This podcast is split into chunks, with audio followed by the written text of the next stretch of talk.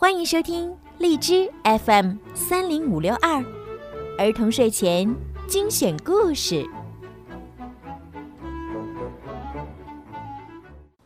亲爱的小朋友们、大朋友们，你们好！欢迎收听并关注公众号“儿童睡前精选故事”，我是小鱼姐姐。今天呢是二零二零年的七月七号，是今年高考的第一天。在今天听故事之前呢，小鱼姐姐呀也要祝所有的高考考生金榜题名。那么今天呢，小鱼姐姐啊要给大家讲一个非常经典的国学故事，让我们一起来听一听今天的故事吧。苏武牧羊。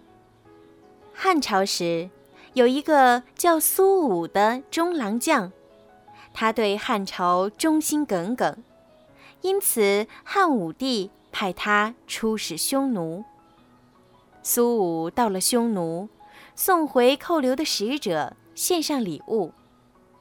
本来等单于写个回信，苏武就能回去，没想到就在这个时候出了意外。原来有个叫魏律的汉朝使者投降了匈奴。魏律有个手下。叫于长，暗中联络张胜，准备暗杀魏律。谁知道走漏了消息。单于叫魏律审问于长，张胜害怕了，急忙把事情经过告诉了苏武。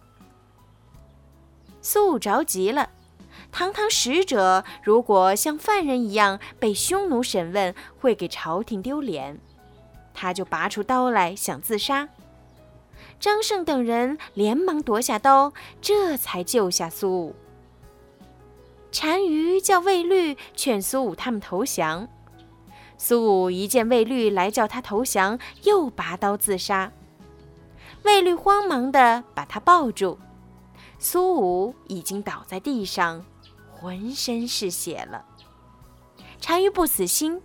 还是叫魏律想办法劝他投降，可是，一见到魏律，苏武指着他的鼻子骂：“魏律，你忘恩负义，背叛朝廷，我岂能和你一样无耻？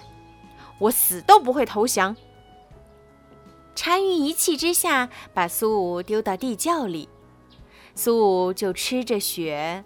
和扔在地窖里的破皮带、羊皮片等东西，坚持活了下来。过了几天，单于见苏武还活着，认为老天爷不让苏武死，就把他发配到北海，叫他在那边放羊，还说哪天公羊下小羊才放他回去。苏武到了北海，匈奴不给口粮，他就挖野菜。逮田鼠吃，死活他已不在乎。最叫他念念不忘的是，他是汉朝的使者。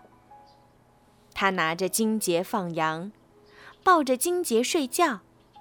他想，总有一天能拿着荆节回去。一年一年的过去了，苏武手里的那个代表朝廷的荆节上的穗子全掉了。可是他依然把那个光杆子的荆节看成自己的命根子。后来汉武帝死了，匈奴起了内乱，汉昭帝派出使者来到匈奴，要求放回苏武、常惠等人。匈奴骗使者说苏武已经死了，使者早已经知道实情，就严厉地责备单于说：“我们早就知道。”苏武在北海放羊，你怎么可以骗人呢？单于听了非常吃惊，只得连连向使者道歉，答应一定送回苏武。苏武出使时刚四十岁，在匈奴受难十九年，今天终于回国了。长安的人听说苏武回来，都争着出来看。他们瞧见白胡须、白头发的苏武，没有不受感动的，称赞他真是个大丈夫。而苏武对自己朝廷、对自己国家的忠心，更是为后人称赞。好啦，今天的故事就讲到这儿了，希望小朋友们可以喜欢今天的故事哟。记得哟，把小鱼姐姐的故事转发给你们更多的好朋友，让大家一起来听故事吧。现在该睡觉啦，宝贝们，晚安。